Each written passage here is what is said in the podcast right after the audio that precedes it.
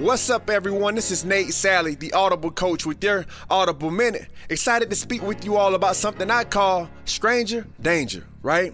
Now, I recently read an article on Forbes dot com that stated fifty-eight percent of people trust a complete stranger more than they do their own boss. Such a sad and staggering statistic, right? As I read this, I also began to think of how this statistic could play out in other domains of our lives as well. Like, as a parent, how much do my children trust others more than me? How about my significant other or my closest friends? In life and in business, being a stranger to those who we lead and or those who we love puts us in danger of losing them. So I ask, how can you be more intentional about building stronger bonds with those who you lead and love? What does it look like? What does it feel like, right?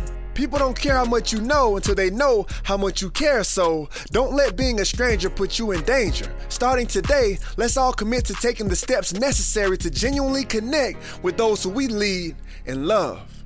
Once again, this is Nate Salley, the Audible Coach. Thank you for your time, and don't forget, be encouraged. God loves you. Dream out loud.